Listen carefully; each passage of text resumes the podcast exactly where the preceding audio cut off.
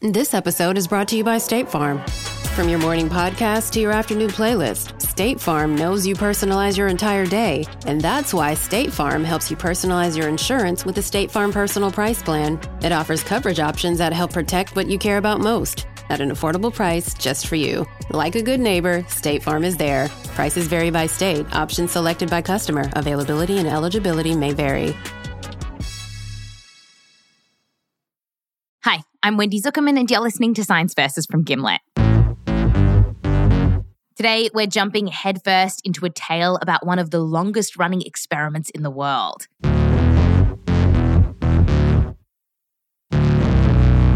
And to tell us all about it, we need Frank Telewski. He's a professor who studies plants at Michigan State University. We first talked to him about a year ago, in spring of 2020. And Frank loves seeds. He's been excited about them from when he was little. Literally, since I was knee high to a grasshopper. And I can remember in first grade, we would get excited as kids about pumpkins. Let's go to the, the store or the pumpkin patch and get a pumpkin. And I was like, I could grow my own pumpkins, smarty pants. You know, it's like, you know, I have a seed. This is a pumpkin seed. I don't have to go to a store. I can grow my own pumpkin. And as a child, that you know, that was so neat to me. I thought, you know, seeds were just really fascinating. This little pumpkin grew up and, no surprises to anyone, went on to study plants at college. And it was there where he learned about this bizarre experiment called the Beale seed experiment. It began more than 140 years ago when a scientist, Professor William Beale, asked a very curious question How long can a seed last in the soil for before it dies for good? And so, to test this out, in 1879, he took 20 bottles. Uh, the bottles were kind of like uh, old cough medicine bottles or maybe old whiskey flasks. He fills each bottle with around a thousand seeds from some 20 different plant species, things like grasses or little white or yellow flowers. And then he filled the bottles up with sand and put them in the ground at Michigan State University.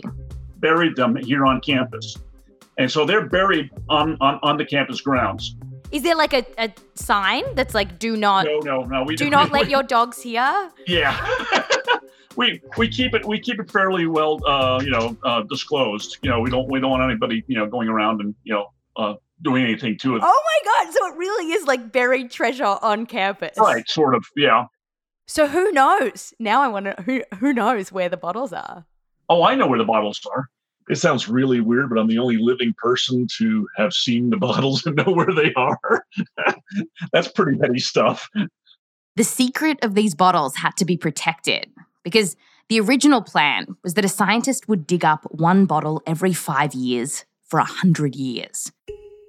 They'd pour out the seeds, pop them in soil, give them some water and light, and then see if anything would grow.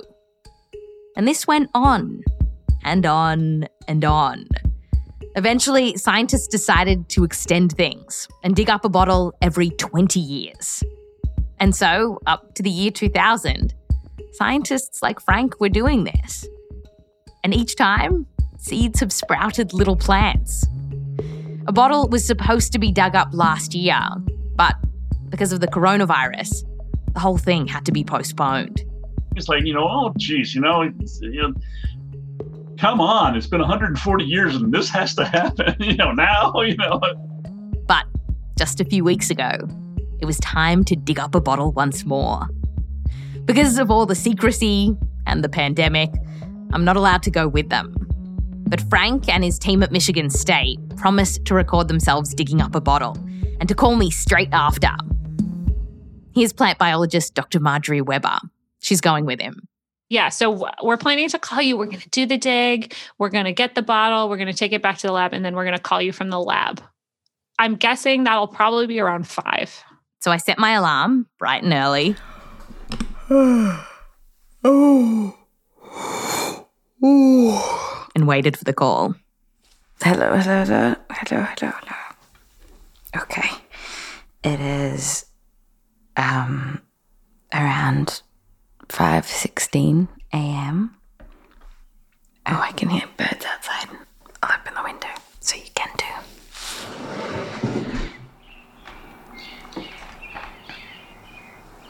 Um, so I looked up the weather in Michigan right now and it's snowing. I think snow showers. So I, I guess they're out there in the snow.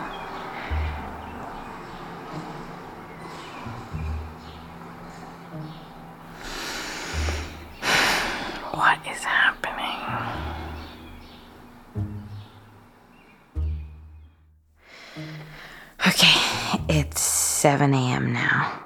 6.58 to be precise.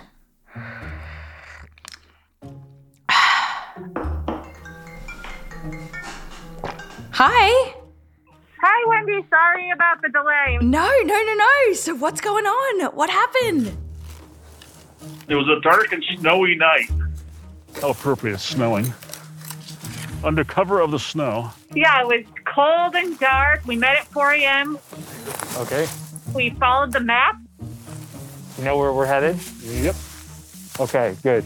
You know, we triangulated to figure out where we were based on some landmarks. Bring bring it this way. Are we good? Yep. Mark that spot. And Here? we dug a hole. So that should be where the, the bottles are. Okay. And we Please be here. Please be here. couldn't find them. Shoot. 20 years was a long time ago. We're cold and muddy. Good God. And so then Let's triangulate one more time. So, Frank, so I think the vault's actually going that way, right? I had the map. The map is very accurate if you read the map right. And I just got turned around on the map. And so. You know what? You're right.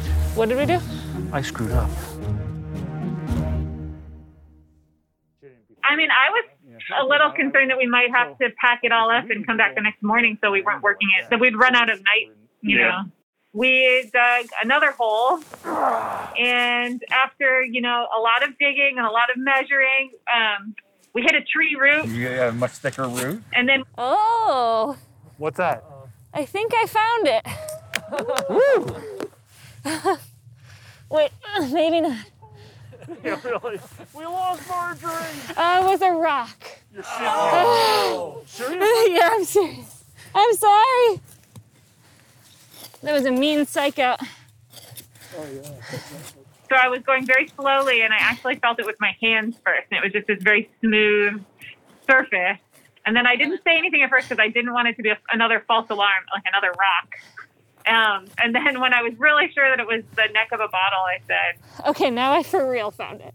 You did? Yeah. Yeah, I definitely did. There's a, there's a glass jar there? There's a glass jar. Oh my goodness. I really found it. Look at that. Then everyone started cheering. Wow! Yeah. We should. Seeing the bottle in the soil once once, once uh, Marjorie had, had uh, said, "I think I've got it," and I, I stuck my nose into the hole, and there it was, and I touched it, and it's like you know, like old friends. Wow. Yeah.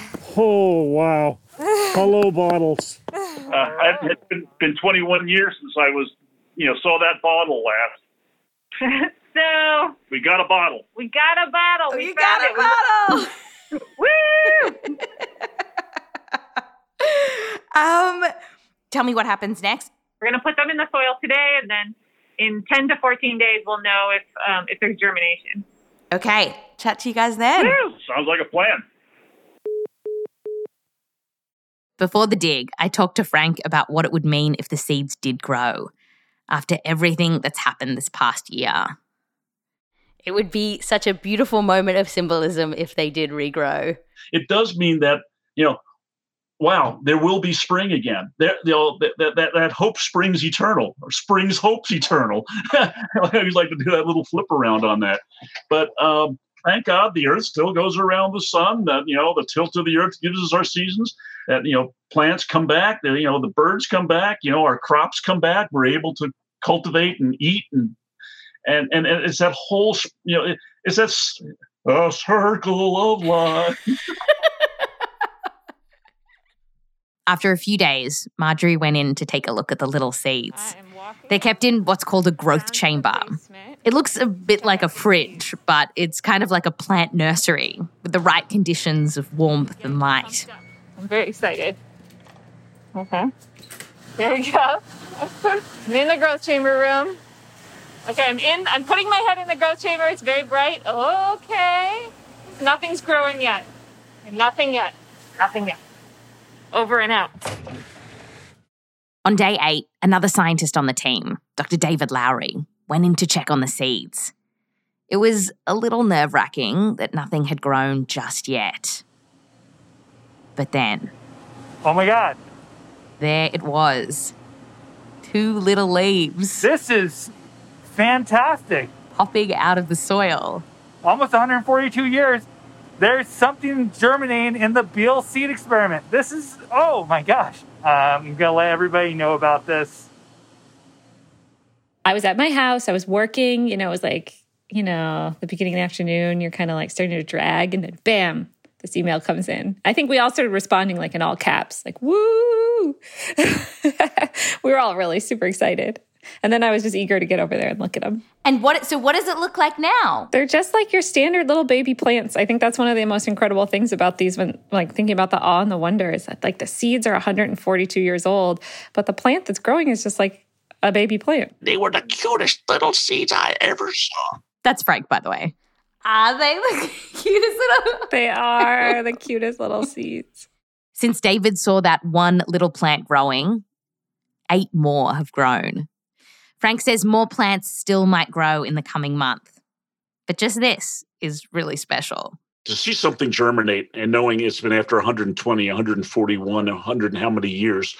Uh, and I think this difficult time going through the pandemic, and you know, this is a great story of resilience. I mean, you know, that all that time in the dark, all that time underground, and given the right conditions, you can thrive. You can you can germinate. You can grow. It's just kind of you know puts puts everything into perspective in a way.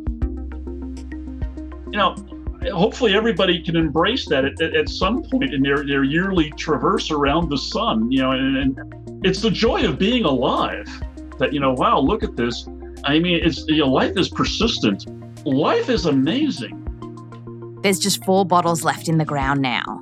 And if all goes to plan, this experiment that was launched way back in 1879 will finish in 2100. If you want to hear more amazing science stories, head over to our main feed at Science Versus. Just search for Science VS in Spotify, and you'll see all of these much longer episodes about all kinds of things from screen time, you know, how bad is it, to snake venom, to the Havana Syndrome mystery.